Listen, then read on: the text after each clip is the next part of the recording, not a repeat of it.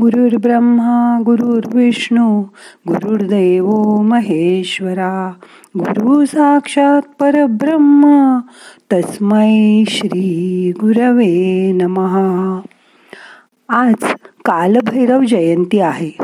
कालभैरव हा शिवाचाच अवतार आहे. म्हणून आज सोमवारी आलेली ही कालभैरव अष्टमी जास्त महत्वाची आहे.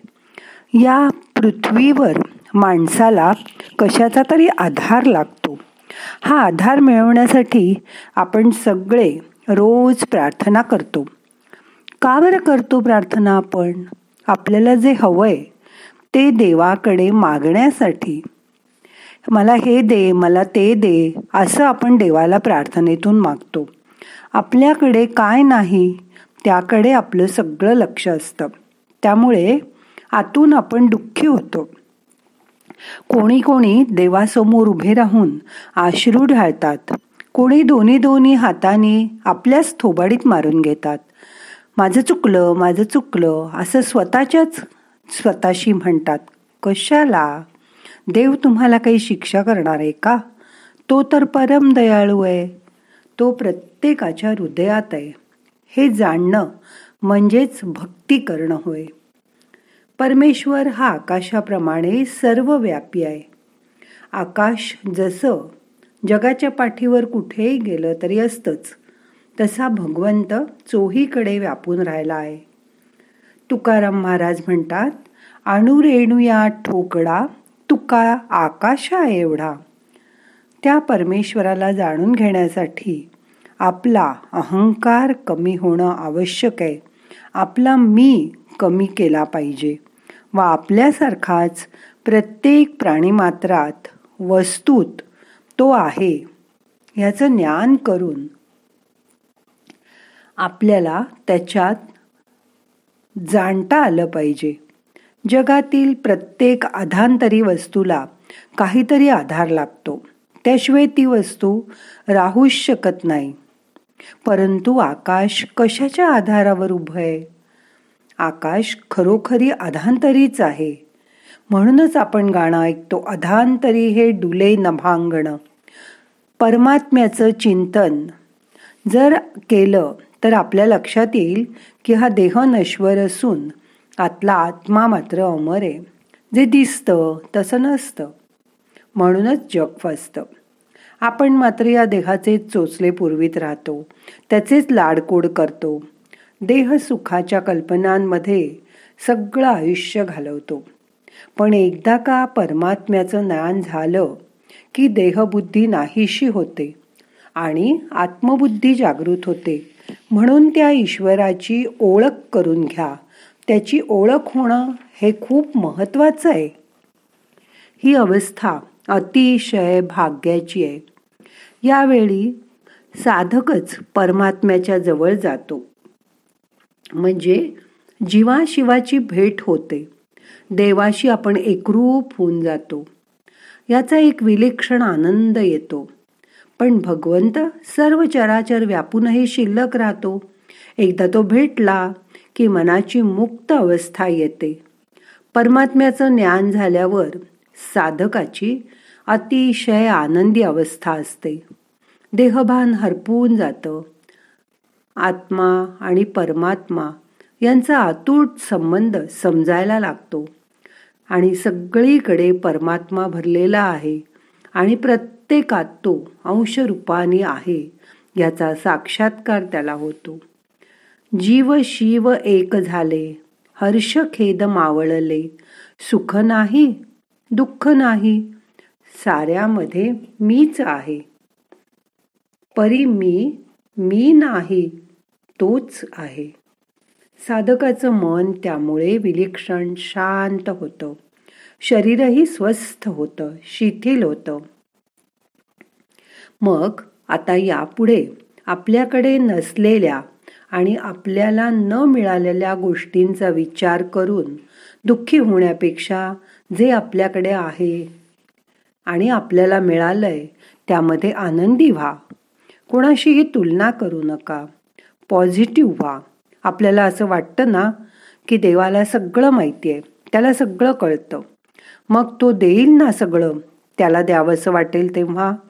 आजपासून प्रार्थना म्हणताना देवाकडे मागू नका.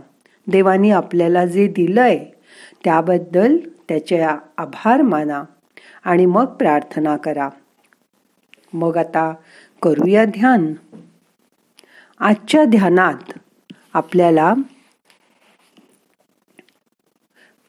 प्रार्थना ऐकायची आहे. ताठ बसा. पाठ मान खांदे सैल करा.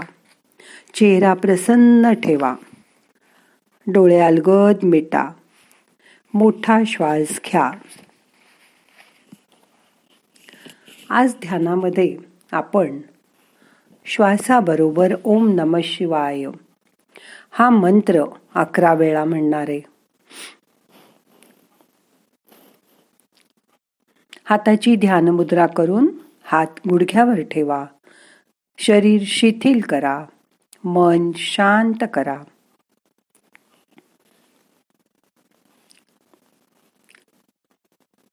श्वास घ्या.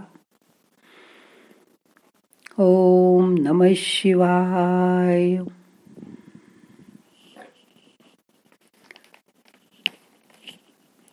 ओम नम शिवाय। ओम नम शिवाय। ओम नम शिवाय। ओम नम शिवाय। ओम नम शिवाय। ओम नम शिवाय।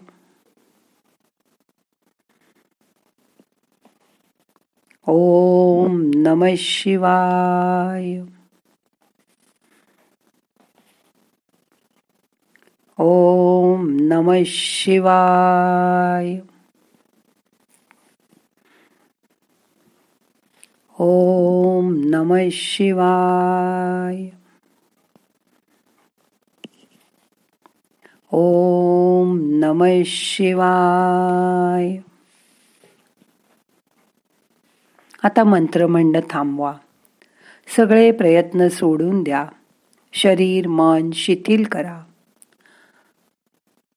पूर्ण मन शांत करा.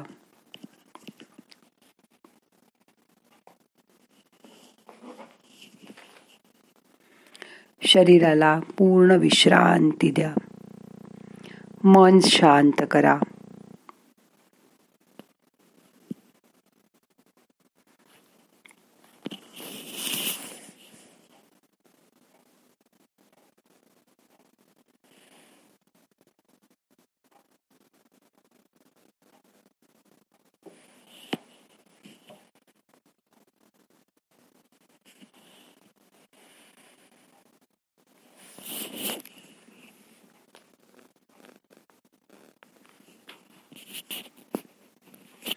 मन शांत झालंय.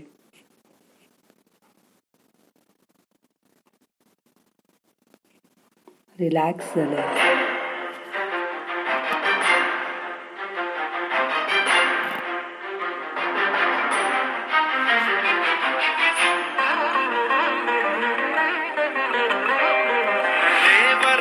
सेव्यमान पावनाग्रिपङ्कजम् केवलालयजन्यसूत्रमिन्दुशेखरं कृपाकरम् केवलाय सेव्यमानवामन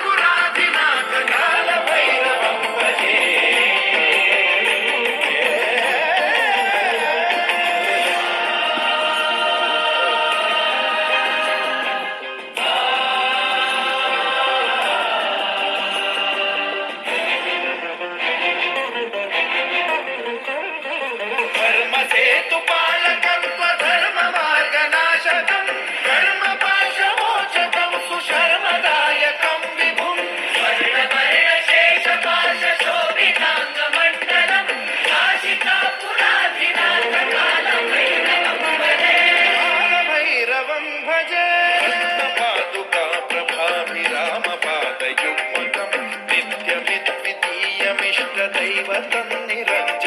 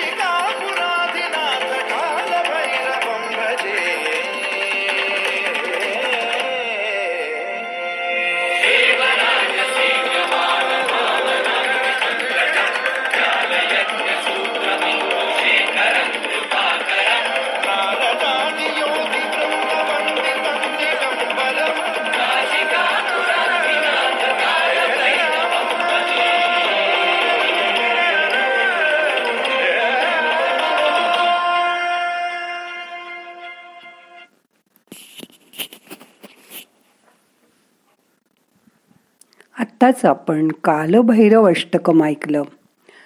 हे म्हणत असताना आपलं भान हरपून जातं. मनामध्ये त्या शंकराची मूर्ती डोळ्यासमोर उभी करा आणि कालभैरवाला मनापासून नमस्कार करा. आता आपलं ध्यान आज आपल्याला संपवायचं आहे. हाताची ध्यान मुद्रा सोडा. नमस्कार मुद्रा करा. सावकाश डोळ्यांना मसाज करून डोळे उघडा. प्रार्थना म्हणूया. नाहम करता हरि करता हरि करता हि केवलम.